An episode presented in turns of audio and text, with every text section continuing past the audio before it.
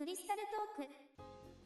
クはい、穂積明之です。どうも、スーパーヒーローマニアの伊藤弘樹。人は僕を怪獣記憶男と呼びます。はい、じゃあ本日はですね、えっ、と、まあ、この番組でもやりたいと思います。えー新海誠監督の、えー最新作の天気の子の感想会です。はい。はい、天気の子。これはやっぱり感想をね、言わなきゃね。なんか、すでに聞いた話だと、あの、飛び立て放送局でも、ピータン通信でもやっていると聞いてね。うんそう、そうなんですよ。はい。うん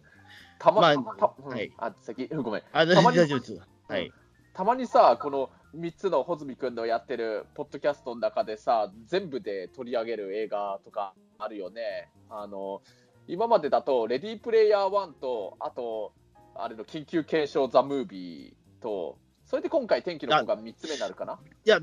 実はその2つ全部違いますね。あれ違うった？え、え、あの違います。あの、レディープレイヤー1は、うんあのーえっ、と、あれですね、本当は飛び立て放送局で特集しようと思ったんだけど、俺があんまり乗れてないので、中澤さんがゲストに来て喋ったっていう感じなんですよ。あ、そうだったんだ。中田さんゲスト来てたんだ、飛び立てで、放送局緊急検証ムービーは、うんあのー飛び立て放送局ではやってないです。やってないんだ。あ、はいじゃああやったのは、あれでした、うんあの、えっ、と、カメラを止めるな、あ、カメラを止める中、はいはい。あと、あの、グリッドマンです。はい。あグリッドマン、まあ、グリッドマンはテレビのアニメだけど、そうそうか、でも、その3つともやるので言うと、今回の天気の子、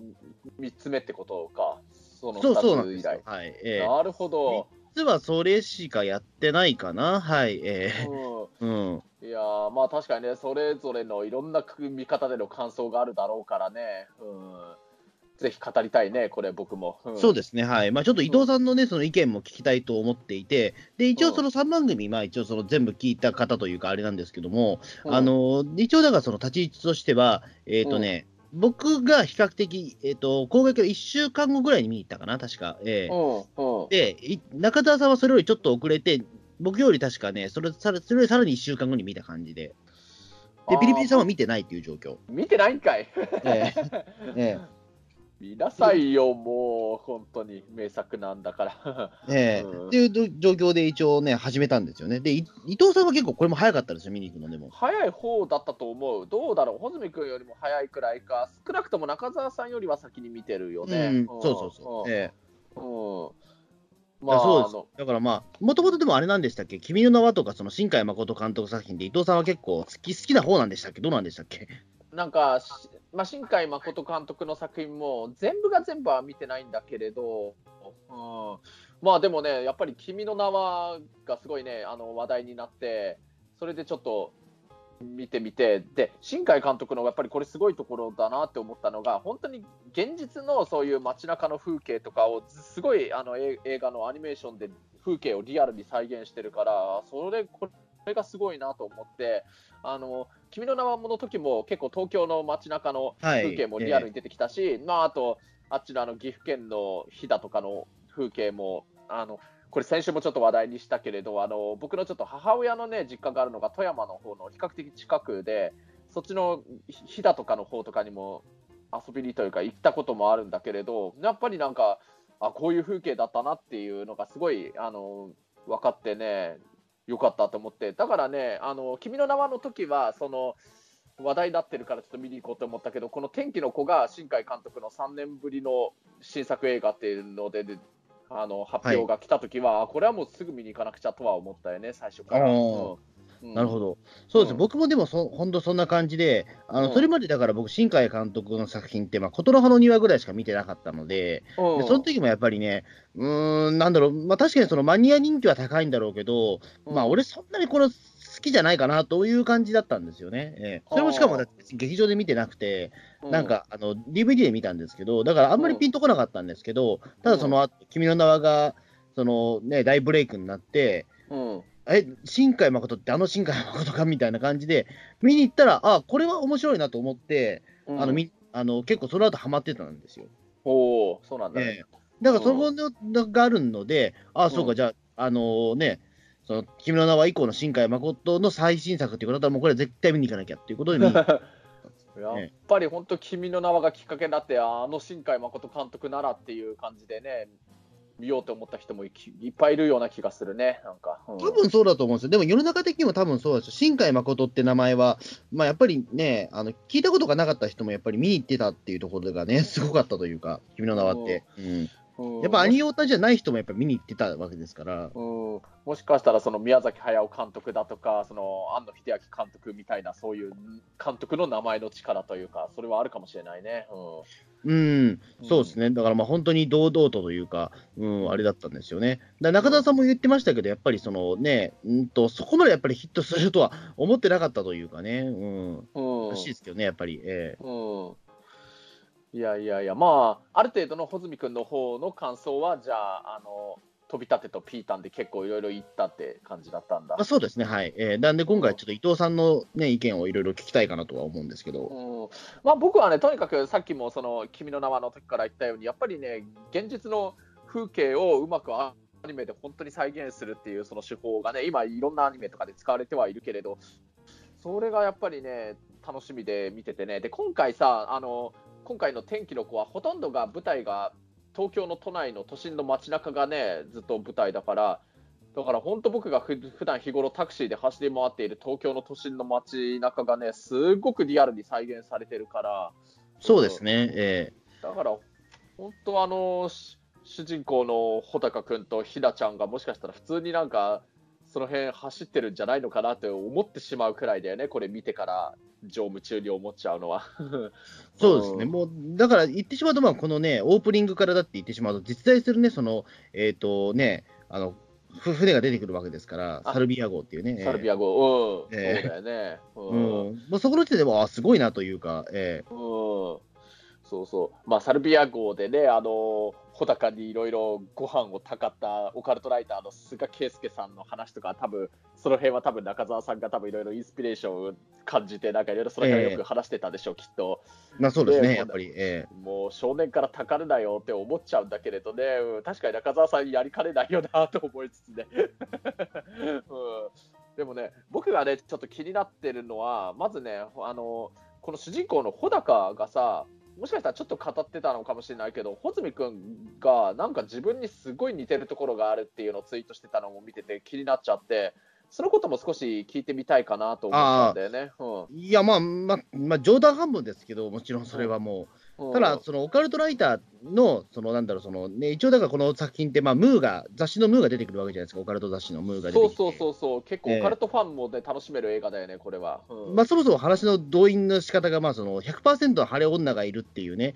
あのそのムーの記事からあの、うん、派生して、さらにそこからネットの噂になってるみたいなところから話が進んでるので、うん、まあ、言ってしまうと、これ、オカルトの話なんですよね、もうオカルトだね。都市伝説とかオカルトの話で、で僕がまあ大体そういった仕事もしてるっていうのと、まあそうだね。うん。で、穂高君に関しては、うん、あのー、そのなんていうか、ね、その神津島から、まあ、一人で単独上京し、上京してきたっていうか、まあ、神津島も東京なんですけど、神津島もこれ、劇中でずっと僕、俺、東京行くって言ってるけど、神津島も一応東京都だよなと思いながら見てはいたけどね。まあ、あの八王子市民が、まあそのねえー、と新宿、まあ、東京行くっていうのは同じですよ、いわゆる。えー、あまあ、そうだね、わかる、そうそうだね。えーそうそうそう。たちも本当、とね、新宿とか都心の方行くとき、東京行くのかなって多分国分寺のね、方も多分そうですよね。えー、国立市のね、その伊藤さんも多分東京行くって言いますよね、普通にね。えー、言ってたかもしれないね、昔は。えーえ ー、まあ、そういったね、はい、まあ、あの、うん、まあ、ちょっと田舎のところはそういったところあるんですけど、はい、東京でもね。うん、あの、まあ、一応だからその、まあ、穂高君が、まあ、そのね、まあ、なんていうか、行くところがないので、まあ、そのムーンの雑誌に関わっていくとことかは、まあ、俺がでも実際そんな感じなんですよね、実際。まあ、そのオカルト事務所の方に入った理由も、行くところがないからっていうところと。行くところなかったのか、穂積君。行くところがなかったし。えー、で、あと、その、最初俺も、だからそのオカルトとか全然知らないけども、まあ、なんだかんだで、その、えっ、ー、と、穂高君みたいに、まあ、多少その文章を書けたので、うん、あの、なんとか拾ってもらえたっていうところから、まあ、その始まるみたいなね。新しい生活が始まるっていうところが全く同じだったんですよ。ああ、それはすごいインスピレーション感じるね。それはすごいおおと思って。おおってなるね。うん。えー、うん。そうですね。まあ、さすがにね、その拾われた年齢っていうのは、穂高君はまあ、ね、高校1年生とかで、まあ、全然僕違うんですけど、えーえ ー、ただまあ、それでも、あの、うん、ああ、そうか、でも、こう、うんな、なんかすっごいなんか俺に近い、近いところあるなと思って。えー、おそれすごいよね、やっぱり主人公がなんか自分に似てるなって思えるのって、その時点でなんかまず楽しめそうな、ね、始まり方になるわけだから、それいいよね。うん、そうですね、うん。で、あと、穂高君もね、だからそのオカルトとか全然やっぱり興味がない段階で入っているので、うん。最終的にはね、このおね、オカルトのネタは金になりそうみたいなところとかのね、かうん。価値観とかもちょっと俺に似てるので、ええ。うん。うん。ね。結局俺もよくそれは言ってるので、ええ。うん。ああ、そうか、俺は、うん、あじゃあそこまで結構俺は結構シンクロ率高かったんだなっていうね、気はして、ええ。うん。ねただ違うのは、まあやっぱりそのね、あの僕がマクドナルド行っても、僕にハンバーガーをタダで出してくれる女性店はいなかったっていうことだけなので、ええ。あーまあさすがに俺もマクドナルドで店員さんからハンバーガーをおごってもらったことはないかな。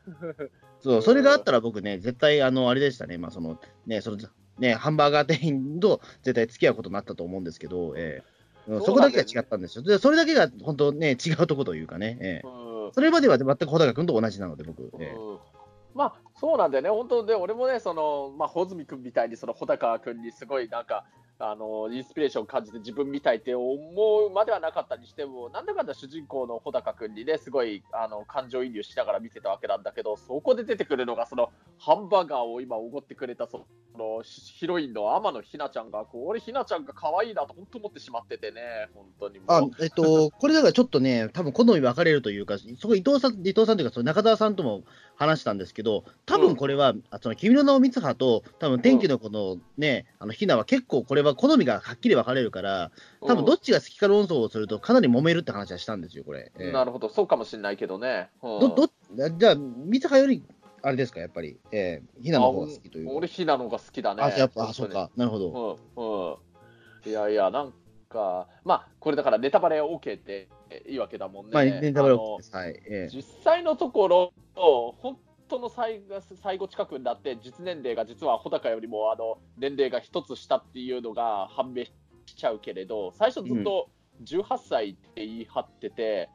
そうなると穂高君よりも少しだけ年上のお姉さんかだったわけなんでね。ええうんまあ、これは年齢偽ってたわけなんだけれど、だから俺もね、あのそのインスピレーション感じるとこあるとしたらね、ままさに今、穂積君がハンバーガー自分にねおごってくれる女性の店員さんがいたらその人と付き合うと言ったけれど俺も本当にもしね俺もほ俺がもし穂高君だったら100%このひなちゃんのこと好きになるに決まってるじゃんって思って思っちゃってたよね。うん。そうですね。まあ、あのーなんていうか、天気の子に関しては、まあ、言ってしまうと、君の名はっていうのは、ちょっと普通の恋愛ドラマとは違う恋愛ドラマだったじゃないですか、あれって。まあちょっといろいろ特殊なファンタジー的な要素があの多いよね。ー、あれを普通に恋愛ドラマっていうことはちょっと難しいような話だと思うんですね。うん。でかっていうとドラマとは正直あんま思わなかったかな、うん。うん。僕もそうなんですよ。あれはだから、あの、うん運命共同体だと思ってるので、そうだね。うん。うん、だから、うん。その恋愛とはまたちょっと違って、そのなんか偶然な運命によって引きなんか引き寄せられた2人が、まあ、どう対応していくかということで、たもうそれ恋愛は恋愛恋愛してないというかね、うん。ラブうん。ラブ物語じゃないんだけども、うん。まあこまあ、その、えっと天気の子に関しては100%そのラブしかないっていうようなね。いや、本当、俺もそう思ってるよ。普通に恋愛映画だと思って見てたね。ええうんうん、だからそこがね、あのこれはだから、あのうん、なんていうか天、天気の子はだから、君らの違うところだと思うんですけども、ええうんでもそうか、だからその、年齢を偽ってるっていうのもね、ちょっとその年齢のずれ方っていうのも、ね、君の名はもう年齢ずれてましたし、あそういうことなんでね、あの実際のところ、君の名は、君の名はももうネタバレありで言うと、君の名はの方は実際のところ、実は三葉の方が滝よりもちょっとだけ年上だったんだよね、あれ、あのちょっとだけ世界観というか、時間軸にずれがあったというか。そうそうそう、あのーうん。入れ替わってる時間が、うん。えっ、と、そうですね、三葉の方が3年先行ってた、うん。だけ、ええうん、かな、うん。だよね。うん。ええだから、あの、その、いや、いやえっと、よ四谷駅で会うとき、じゃねえや、その、あれだ、えっと、山手線で会うときは、うん、滝君はだからまだ中学生っていうような、ええうん、うん。シーンが描かれてそうなんでたので、うん、今回は、ある意味で逆だだなと思ったのが、最終的にはだからあのヒロインの方が主人公より実は年下だったっていうのが判明するっていうところは少し前回の「君の名は」とちょっと逆のパターンだなと思ったんだけれど、うん、いやでもまあね、なんかすごいしっかりした女の子でね、だってほら、両両親が死んじゃってるわけだ、まあ、うん。母親が死んでるのか、あのまあ、母親が亡くなってるけど、でも弟の凪くんと、ね、2人でたくましく生きてるわけだから、それでもうすごいしっかり者のお姉さんっぽい、こういう女の子、もともと俺タイプだったりするからね。あうん。多分だから新海誠さん自体は、多分あれなんで、ちょっとだからあの年、年上的なのかな、あの人は多分 女性だとしたたららいいね。ええ。うん。だったらいいよね。うん。な なんかそれはちょっと感じる。一方、あのうん。極端なロリコンでもあるような気もするんですけどね、多分うん。ええ。やっぱりその四つ葉も、四つ葉もまあ結構ね、まあ、まあ、ロリロリしてましたし、言ってしまうと、ええ。うん。うん。まあ、今回は凪君は男だけど、まあ、いわゆるロリしてたじゃないですか、いわゆる。ええ。なんかね、本当、いわゆる初太少年というかね、まあ、本当、この凪くんもね、見ながら、本当に、お前のような小学生がいるかと、いい意味で思いながら見てたけれどね、本当よ、こいつよ、もう声優オタクとしては、なんだおい、さくらあやねちゃんが元カノで、今カノが花澤香菜ちゃんだと多いって思いながら見てたりしたんだけれどね。うん、あれ、あれすごいですよ ね。え、そこに使うんだと思ってびっくりしましたけど。すごいよね。うんええ。結構、特にあの花澤香菜さんって結構、あのこの新海誠作品の常連の声優さんだからねええ君の名はでもなんか先生の役だったかな、確か。うんそうそうそうそう。ええ。うんそうか、先生役やったけど、今今回は小学生役だったね、そうなんですよ。ええ。ううんん。いや、そのね、幅がすごいんですけど、ええ、やっぱりさ。すがだよね、うん、まあ、あのね、さくらあやねの方もね、さくらあやねさんの方も、その、うん。ちょうど同時期でね、僕、あのポケモンのミュウツーの逆襲のね、あれ 3D 版の今、あ、レボリューション。ええ。うん、あれも見てたらね、なんか、なんていうの、ポケモンマスターのね、まあ、ミュウツーに挑むなんかポケモンマスター、女の子のポケモンマスター役はいはいはいで、はい。ええまだうんレボリューション見てないんだけど、あ、あの人、うんはいはいはい。ええうんうん、そうそう、あの、神谷博さんと、あの、そっち、そのもう一人のその女の子役、それも桜彩音るだった。あ、そうなんだ。うわすごいなんか桜彩音るがいっぱい映画に出てるぞと思いながら見てたんだけれどね。あ、それどころかね、ガルパンでも出てましたからね、桜井さんね。うんうん。ええ。ええ。そうねまあ、すごい、だから劇場でめっちゃ声聞いてんなっていう感じは。ええ。うん、いいよね、うん。ええ。ラジオも今聞いてるしね、うん、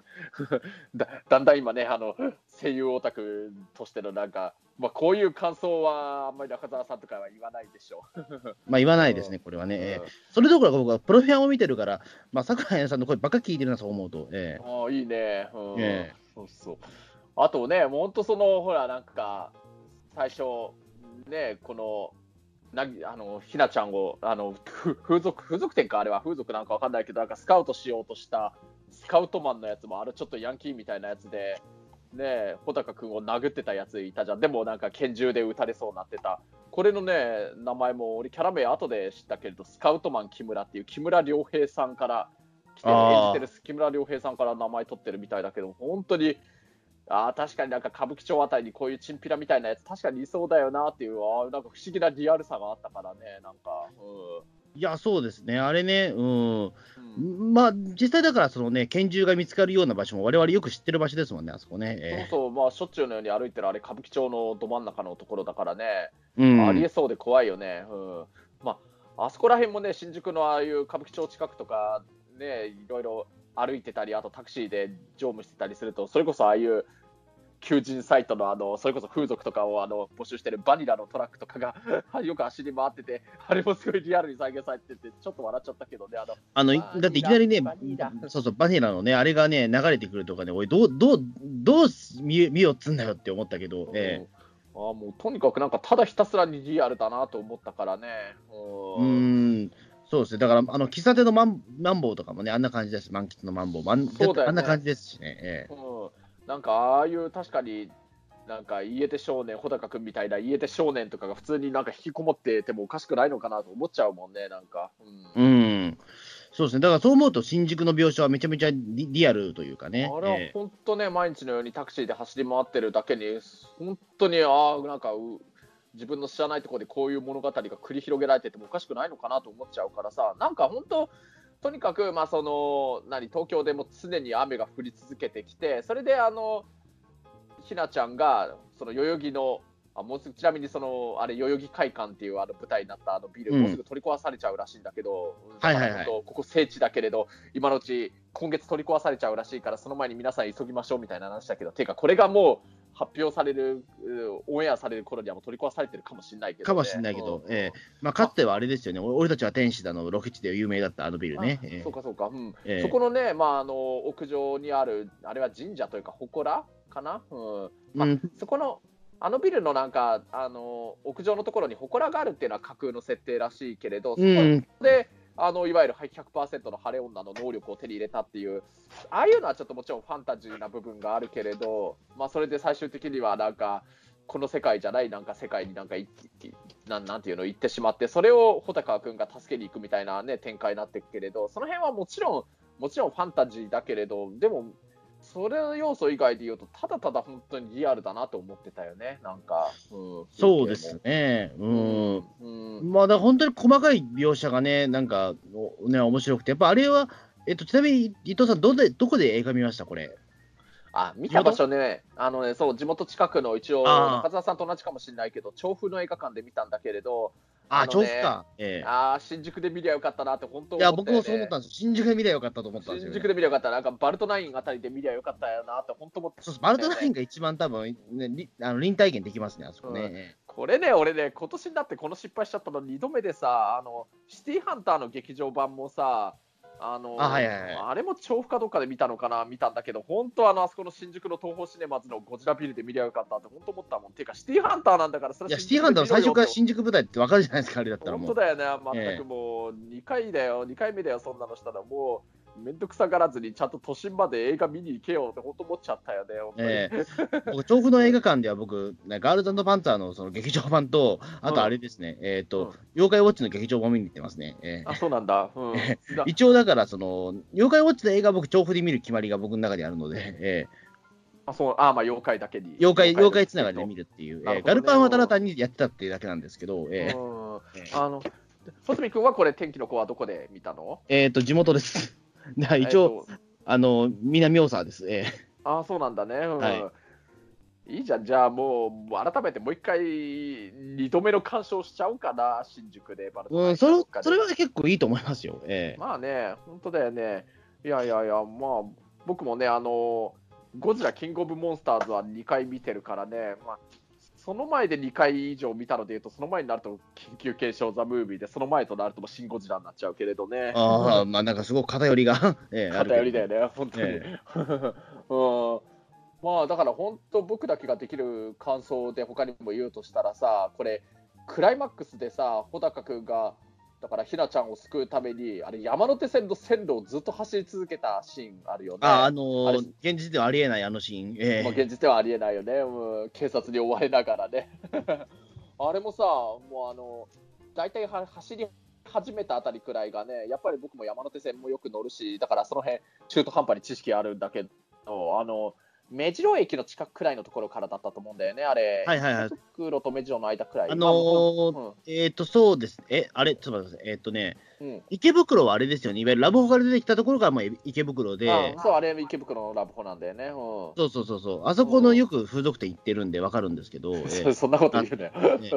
えー、だからあそこから、まあ、その脱走劇が始まるわけですよね。そうだよね。うん。えー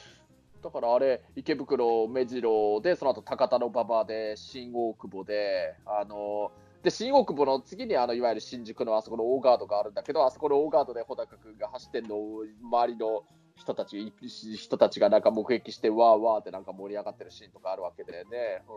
うん、だからそうですよ、途中でまあ夏美さんのバイクワープがあったにしても、結構な距離ですよね、そう思うと。そうだよね、あれすごい距離だよ。あの目白のあたりくらいからあれ代々木駅の先までずっとあれ走り続けてるわけだから、うん、すげえ体力だなと思い現実できんのかな、あれ、どうだろう。なんだろうな。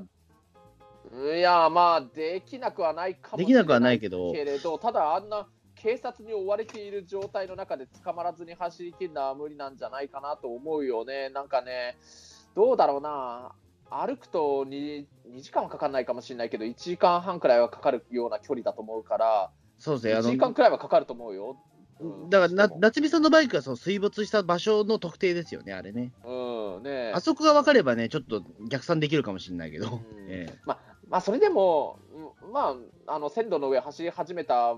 あたりはもう風景で分かるけど、あれ、目白のあたりだよ、目白。うん、あ、じゃあ、あんま、あんま進んでないんだ、目白ってことは。そうなんだよね、実際。あんま進んでなかったのか。うん、そっか。高田の馬場までは行ってないんじゃないかな。あ、じゃあ結構じゃ距離ありますね、そう思うと。そうだよ、本当うん。うん。まあ、メジオと高田馬場の間くらいのあたりかな、あの辺は。あうん、そうか。うん。まあ、高田の馬場から新宿だったら、まあ、なんとか、ね、でも、うん無理かな、でもちょっと厳しいかな。うんうんまあ、じ実際、あの代々木までは行って、そこからあそこの代々木のビルまで行くわけだよね、走り続けるんだもんね、で警察に追われてる状態でだよね。うん、いやーあー、すげえ体力だな、穂高はすごいなと思ったよ、あれはだから、やっぱりひなちゃんへの愛ゆえに、常人を超えた、あれは体力、身体能力を発揮してたのかなと思っちゃったんだけどね。うん。うん まあ、わかんないよ、俺もそのくらい好きな人のためだったら、思わぬ力を発揮するかもしれないからね。うん。うん。まあね、なかなか、まあ、実際だから、そのね、他のその、ね、駅の人も全然止めないっていうね、すごいな。まあ、止まってるんだろうけど、あれは、まあ、その異常気象によって、うんあの、止まってるんだろうけど、まあん、それでもなかなかガバガバだなっていうのは正直うね。んまあ、あそこだけ、だから本当、ちょっと、あの、野暮なこと言うと、あそこだけはどうしても突っ込みたくなるシーンだったんだけれどね、なんか中途半端に距離感とか、鉄道の知識がちょっとだけあると、でもまあ、あれはいいシーンだと思うよ、あれ名シーンだと思う、本当に。まあ、そうですね。まあ、いろいろガバガバ、まあ、あとはまあそうですよね、まあ、そのね、梶裕貴さんと、まあ、そのね、平泉聖さんのコンビのね、警察もガバガバでしたけどね。いやーまあね、本当、梶裕貴さんのね、あの刑事のね、高い刑事だっけ？あ高い刑事、安い刑事っていう、ひな何も考えてねえなっていう。ええ。と そうだよね、これもさ、だから、なんだよ、だから、あの花澤香菜ちゃんとあやねるが、かなとあやねって名前だとしたら、だったら梶刑事でいいんじゃないのかなって思っちゃうよね、あと平泉聖さんも平泉刑事とかで。いい平泉刑事はちょっと、あまりにもちょっと平、平泉さんっていうものがもうイメージがつきすぎちゃってますからね。ええ。うん。でもなんか本当この高い刑事もなんかちょっとした結構チンピラみたいな刑事だなと思ってたよね。なんか、ううんあんな人いないでしょ、どうやっても。今の時代は結構問題視されるよね。あもしあんなやり方してたとしたら、うん。えまあ確かにねあの穂高君もなんか拳銃所持しててなんかいつでも撃ちかねないような感じだだに見えただろうからいろいろ警戒は必要なのかもしれないけどね。うんいやーまあだから本当でもなんかあの世界はなんか警察とチンピラが怖えなと思いながら見てたよねえうん。うんまあ、このね、でも、その穂高君の持ってたこの拳銃の持ち主、柴田とかいうやつ、人は、なんか最後まで現れない謎の人物だったんだよね、なんか。うん。うんまあ、まあ、結構、だから他にも劇中で実は明かされてない要素とかもいろいろあるんだよね。なんか、あのその穂高も、その、家が、家庭が嫌になったから家でしたとかみたいな、うん。い言ってんだっけ？なんか、周囲に嫌気がさしたから家でしたっていう。でもそれ、具体的なことは描かれてないんだよね。まあそうですね。まあまあ、具体的なことは描かない方が逆に言うと、まあリアリティがあるっていうようなことらしいんですけども、一応あれなんですよね。えっと、うん僕、あの小説版一応読ん買って読んだんあ、ですよそうかそうか、小説版もあるもんね。うん。で、あの、うんまあ、穂高君に関してはそこまで深掘りはされてないですね。どちらかというと、菅さんと夏美さん側に結構寄った内容になってますね。ええ。ああ、ね、菅さんと夏美さんもね、最初、夏美さんも確かに結構、えーちょっとエロい魅力があったけれどね、うん。まあ、俺も本当は愛人だと思うよね、それははっきり言って、あれは。だって、うん。なんか思わせぶりなこと最初言うもんね、それは勘違いするわって思うよ。うん。うん。ていうか、夏美さんね、女子大生っていうのね、ていうか、え劇場ビデオで全然気づかないですからね、これね。あ、ええそうか、女子大生なんだっけ？全然わかんないですよね。え えもっと大人の女性だよね。俺ももっと大人だと思ってましたけど、本当だよね、もっと大人だよ。うんえ、女子大生だったの？っていう、え女子大生かいな、もうなんか、なぎくんのそのお前みたいな小学生いるかとは別のところ意味で、お前みたいな女子大生いるかと思っちゃうな、本当。えうーん、そうなんですよ。だから、そう思うと、だから、えっ、と、な夏美さんとね、その穂高君、多分3、4歳しか変わんないって思うとなかなか衝撃的ですけどね。ええまあそうだね、考えてみたええらそうだよね。うん。うん。そんな変わんねえんだってところでちょっとびっくりですけど。うん。いやー まあ、うん、それで、その、ごめん、菅さんとはい夏美さんの、なんかいろいろ描かれてるんだ、詳しくね。ううん。うんまあ、ああとね、これ、本当、そのファンサービス的になんか、あの君の名はのね、登場人物が、特に滝と光葉が出てきたりとかしてて、前作からのファンの人へのファンサービスも結構してるよね。そうですね、まあ、特に滝君に関してはもうね、うんうんまあ、み、み、み見事にね、うんあの、てか、まあ、てかもう、なんだ、ここまではっきり出しちゃうんだっていう。いや、三葉とかは結構、その、ね、ゲストキャラみたいな扱い方だけど、滝君がっつり関わってるじゃないですか、これ、話に。ねえ、本当だよね。もうちょっとね、隠してくるかなと思ったら、まあ、なんとなくその、まあ、出てくるんだろうなと思ったら、本当にね、がっつり出てきちゃったっていう。ええうんうんうんなんだっけ、あの、君の名はとは、んいわゆるパラレルワールド的な、なんかで、世界観つながってるかもしれないし、つながってないかもしれないし、みたいな曖昧な感じになってんだっけ？えっと、えーっとね、あれなんですよね。多分ちょっとパラレルワールドっぽいくなってるんですよね。一応だからその、えーっと、ね、あそこのほら、あの、ちょっと村の名前忘れちゃったけどあそこがまあ、彗星によってなくなっちゃって、まあみんなが東京出てきたわけじゃないですか。うんでそこまではだから一応正しくて、で、あとうんその数年後にまたね、あの、会うっていう感じじゃないですか。そうだね。うん。うん。っていう時に、まあ、えっ、と、実は時間軸合ってないんですけどね。実は、うんあの、その時、四谷のあのところで会うシーンは、あ本当は、あの、異常気象によって雨になった時はおかしいっていうような。ああ、そういうことね。そこで矛盾が出ちゃうんだよね。そうそうそうそうんええんあそれを別にしたら、あの滝君と三葉ちゃんが、あのなんていうの、あのいわゆる君の名はのあの本編のほとんどのところで描かれた、それの後に、これの今回の天気の転がの出来事があって、その後最後のあの君の名のクライマックスのあの四つ谷階段のところで出会うシーンにつながるって感じなのかな、一応。一応そうらしいですね。ええうん一応その、だからちょっと嘘ついてるというか、う。うんんまあでも、うん、すごい大雨、それで言うなら大雨になってなきゃ変だよねってことなんだよね、その君の名の2人が出会うし、最後の出会うシーンの時にってことか。うんうん。あとちょっとこれはね、この話自体も、だからみ未来の話というか、令和3年っていうね、2021年の話らしいんで。まあ、そっか、これからそうなっちゃうんだ、2年後か、これは。うん、そうですね。ええ2年後、これで東京の本当、東側が水没してしまうくらいのいややまない大雨になっちゃったりするのかな。うん、まあ、その可能性も全然あるというか、まあ、その時にはまだムーはあるでしょうし、えうんまあえええなんか本当あそこラブホもあるるでしょうし、ね、バニラもありますでしょうし、まあこのね、屋上になんかあの神社、祠のあるビルは取り壊されてるはずだけれどね。うん。まあそうですね。で。うん、でもまああの、そのね、今、本当にもうね、タクシーのお客様ともよく話題になるけど、本当に今ね、どの季節にも本当に異常気象がいっぱい多いなっていうのが多いから、本当にもう、なんかな、やまないくらい雨が降り続けるくらいの異常気象になってもおかしくないかもしれないね、この2年のうちくらいの間に。う、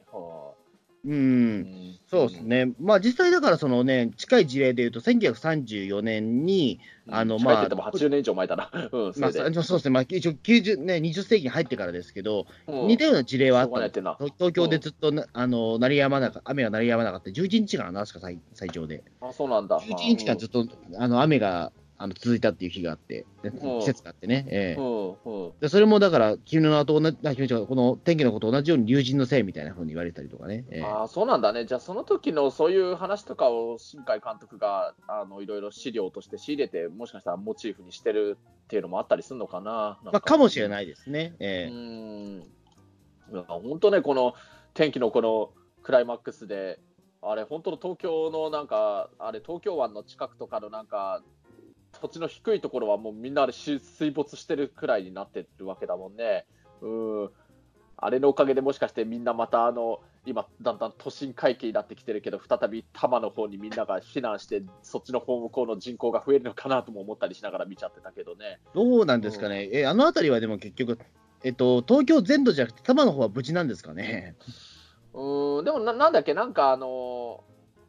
最後、局地的といったところで、ねえ、うん。どれぐらいのものかが、ね、新宿はとりあえず水没している、まあ、新宿から先は全然、あれなんですかね、うん。うん、でも世田谷はでも沈没してますよね、でも多分。あ、世田谷してんだっけ？あ、じゃあ相当もう来ちゃってるね、世田谷してるんじゃなかったなんかだって、最後、穂高君がなんか、あの、なんだっけ、あの最後に会いに行ってるシーンで、あれお、おばさんというか、あはいはいはい。あれで。ええ。うん、それで。倍賞千恵子さんがね、倍賞千恵子さんに会いに行ってる時に、なんかもう、すっかりもう東京のなんか、東の方はもう水没してしまってみたいなふうに言って、この辺りに引っ越すしかなかったのよみたいな、なんか意味のことなんか言ってなかったかな？うんあだから一応ね、今、ウィキペディアを見たら、一応ね、えーとうん水没地からまあ西の都内アパートにに引っ越してるっていうことが、まあ、とりあえず西であることは変わりない。引き船から西であることは間違いないんだけども、それがどのあたりの西かは分からないけども、うん世田谷でも、でも、仮に世田谷だとしても結構ね、もう水だらけ、もう水だらけになってましたからね、あそこも。はあ、そうか。うん。まあ、この辺りは、僕が住んでるとこぐらいは大丈夫かな。八王子は大丈夫です。えあそうなんだ。えうんね八王子は大丈夫っぽいけど、でも八王子山だからね、うん、それ以前にね、いろいろ土砂崩れとかありそうで怖いんだけど。ね。あそうだね、本当でね、その山とか、ね、丘とか、そういう崖が近くにあると、それもそれで雨が降り続くと、ね、本当、土砂崩れとかあるから、それも怖いよね。そうそう、土砂崩れがあるのがこう、山があるとそこ怖いんでね。ええねうん、まあね、あのひなちゃんたちが住んでるのが、あれ、多分風景からしたら田端の近くだから、北区民なんだな、ひなちゃんとなぎくんはと思いながら見てたけれど、あれね、あれも、あれで今回も天気の子もクライマックスで、穂高くんとひなちゃんが再会できるシーンがね、あれ描かれてたけど、あれはでも、多分田端のあたりなんで、ねうん、田端らしいです、あれ。ええうん、世田谷水没してるのに田端のあたりは無事なんだと思っちゃったけどね、あれは。うんあ、そうか。どうどういう感じなんだろうな、あれ。う。うんん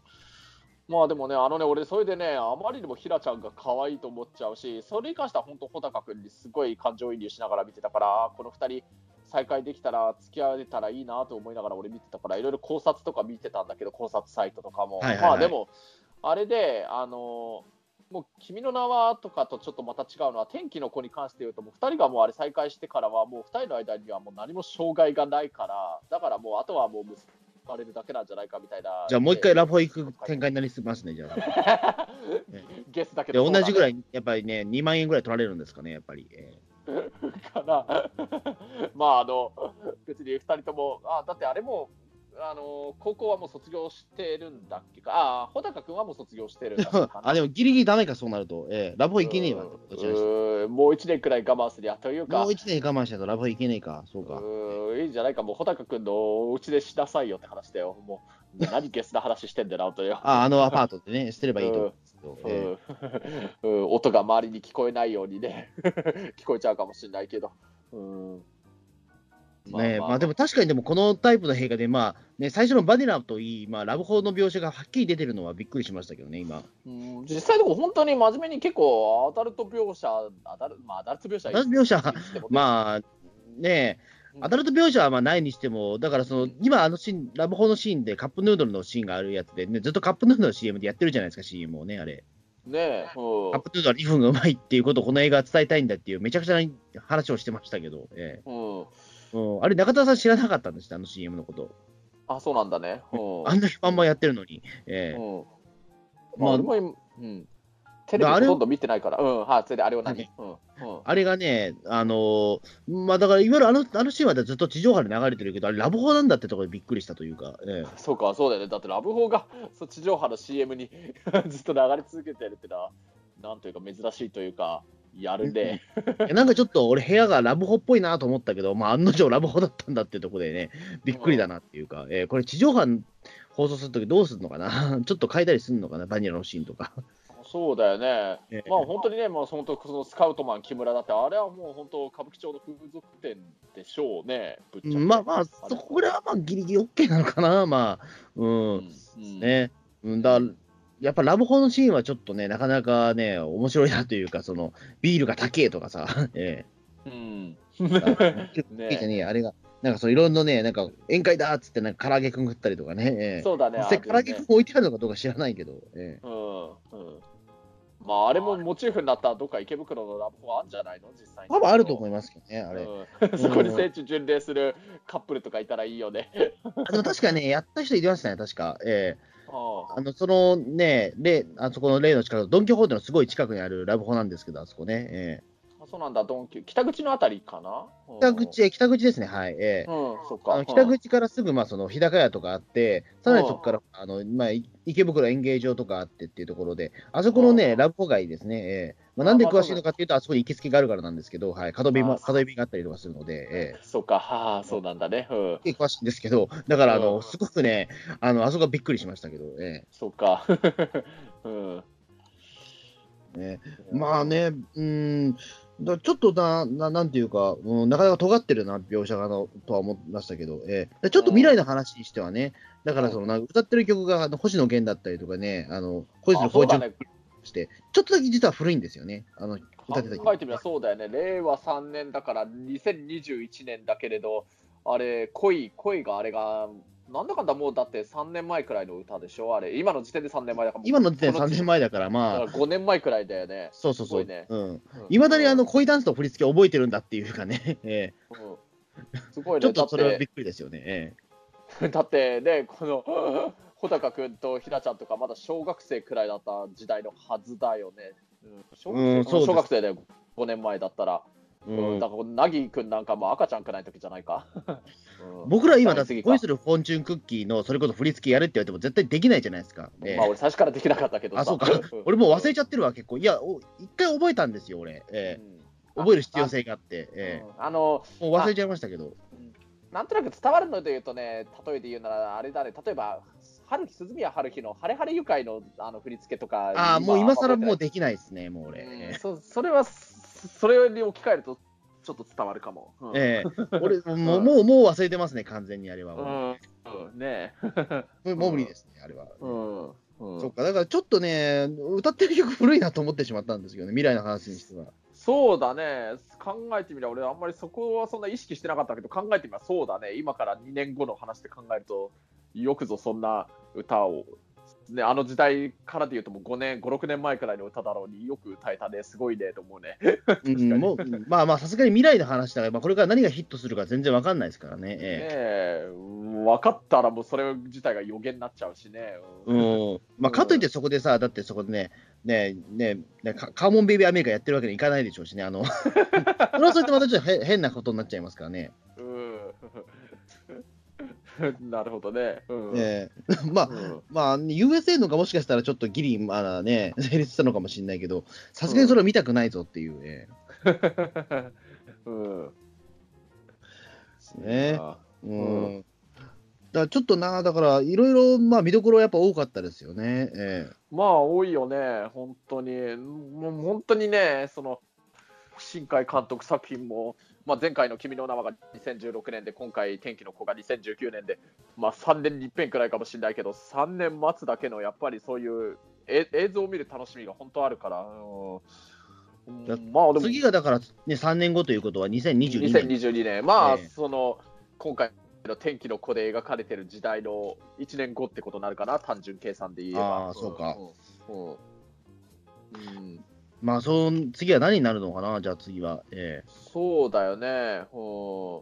まあ、ほぼほぼ2、3年ごとなんだよね、あ映画で言うと。あの、まあ、最初、星の声っていうのが2002年で、その後2004年、まあ2年だったけど、その後、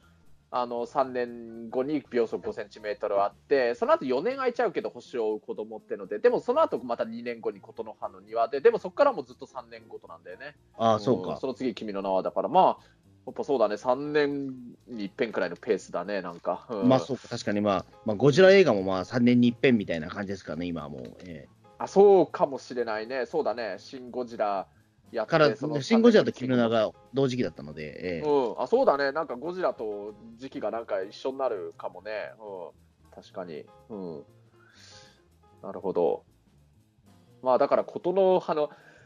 ごめん、あの琴の葉の庭もね、これ2013年なんだけど、もう1年後の2014年にやってたら、あのギャレゴジとかぶってたのかな？ああ、そうですね。うん。なるほど。うん。いやいやいやいや。まあちょっと、まあ、まあ、これで本当にね、面白かった映画だったですね、もう。うん、うん面白かった。うんぶっちゃけどっちが好きか、君の名と天気の子はどっちが好きですかね、もうぶっちゃけで言うと。あーいろいろ迷うところはあるけれど、なんだろうな、迷うところはあるけれど、まあ、でも本当に主人公に感情移入できたっていう意味では、やっぱ穂高君に感情移入もっと大きくできたから、だから、うん、天気の子かもしれないね、そういうに、いや、ひなちゃん、ひなちゃんが可愛いと思ったわけだしね。ああ、なるほど。ええ。ー、うん、うん、そうですね、僕だ僕結構だからそこで言うとねど、ちなみに中田さんはあれだったんですよ、三つ派派だったんですよね。そうなんだ。えー、うん、うんあのー、ただ、俺は結構そこ迷うところですね、正直なところ。ええー、うん、どっちか選べないなっていう、えー、うん。うん、そうですね。まあ僕もどっちが好きかって言われたらど、どうなのかな。衝撃度で言ったら、どちらかというと、君の、君の名の方が大きかった気がするんですけど。確かにね、どっちも最後、クライマックス近くに思わぬ衝撃のね、事実が明らかになるっていうのは一緒だからね。うん、そうですね。あの、ただなんだろう、その、見て、見てなんかすっきりしたのは天気の子でしたね、間違いなく。ああ、なんかね、ここまで なんかいろいろ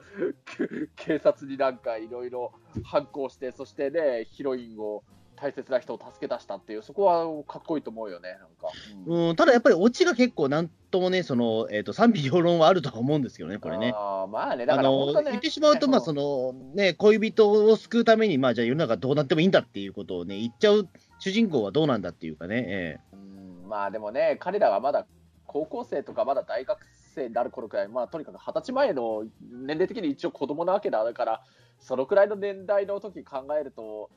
言ってしまえば俺もそうだったと思うよ、本当に。言ってしまうと周りはどうでもいいから、とにかく自分の好きなものを守りたいってだけ、まあ、とにかくちょっとつ問診で一つしか見えなくなるって感じだったと思うからね。そうですね。まあ、僕もだからそこでね、まあ、この、なんていうか、確かにその理屈はめちゃくちゃなんだけども、俺だからこの天気の子がすごくいい、一番いいなと思ったのは、そういった重大なことも全部そのね、あの女子その中学生同士の2人だけのね、その秘密にしようというところが可愛くていいなと思ったんですよ。それいいよね、本当に。そこなんですよね。だからあの、こんだけ重大なことをやってるのに、だからそれこそオープニングで言っていた、世界の秘密は僕だけの、ね、僕らだけの秘密なんだよみたいなことをね、言ってたのは、すごく僕は、あなんか、ロマンチックでいいなと思ったんですよね。そうだよね、うん、本当、ロマンチックな映画ではあるよね、なんか。うん、だから、本当なんか、確かにね、警察とか周りの大人からしたら、突然この、ね、穂高っていうなんか家出少年が突然拳銃奪ってわけも分かんないことを言いながら逃走したとしか見えてないわけだからね。うん、そうですね。だからまあそこはね、そことしてまあ、えー、ちょっと、まあそのね、うん、不良じゃないけども、ちょっとそういった感じのね、ちょっとめめ、ね、やんちゃな子供がみたいな、えー、保護観察処分になってしまったっていうね。えー、うんまあ、なんかね、よくその保護観察処分だけで済んで、高校卒業したらまた東京に普通に自由に行くのを許されてる、そのくらいです。よく済んだねとも、そういう意見も出てるみたいだけどね。うん、いや、まあまあまあ、でも、高校生ぐらいとあんなもんですよ、でも。うん。えー、まあ別にねあの、誰か殺したりとか、怪我とかさせたわけではなかったんだっけかな。うん、まあ、おそらくだからね、両親はちょっといろいろ、多分その神津島の警察署にずっと出頭してないといけなかったりとかだと思うんですけど、うん、まあ確かにね、一応だから、その多分地元の警察とかに、例えばそのし、引っ越した先の警察には一応話はつつけとかないといけないみたいなところあると思うんですよね。一応、保護観察処分が終わったとしても、多分そのね、まだいろいろありそうなので、えー。そうね、そういったところは制限は多少あるにしても、まあ一応、ね、問題はないっていうことになってるというか、えー、うん、そういうことなんだね。うん。えー、それ小説版にも書いてましたね。えー、ああ、そういうことか。うん、えー、なんかその保護発保護発処分中は一応、だからその比較的、えっ、ー、と、まあ、日常は遅れたんだけども、なんか親は忙しそうだみたいなね。えー、うんうん、まあね、まあだから本当、この穂高とひなにとっては、ハッピーエンドなんだけれど、世の中にとってみたら、これから東京どうなっちゃうんだろうというか、下手したらこの続きが日本沈没みたいな感じになっていくんじゃない？かっていう、そういういろんな意味で続きは気になるよね、本当に。うん、そうですね、まあ、ちょっと日本沈没もね、ちょっとこのね、なんか見終わったと見たくなっちゃったんですよ、ちょっとね。ええ、ねえ、なんか本当、本当、なんかここから先で今度はその日本を沈没から救う物語をなんか作れそうだよね、別の主人公たちによって。まあ、じゃあ、藤岡弘さん主人公でやってもらっても別にいいと思うそうだね、えー、うん、そういう話じゃないっていうね。えーうん、まあ、そうですね、まあそんな感じですかね、とりあえず。はい。うん、えー、まあ、本当だね、僕がとにかくもう感動したのはやっぱり。この東京の風景のリアルさなところと、ひなちゃんが可愛いってところだな。うん、まあ、ひなちゃん可愛いのはももっともですね、もうそれはもう。えー、うんうんうん。なんでもうね、ぜひちょっと、まだまあ見てない方は、まあまあ、ここまで聞いて見てないっていう人いないと思いますけど、はい。うんえーみ本当にネタバレしてるから、まああれですけど、まあ僕らのネタバレ以上に楽しい映画だと思うので、うんえーそうですね、それはそう思いますよ。うんはいはい、じゃあそんな感じでどうもありがとうございました。はい、ありがとうございました。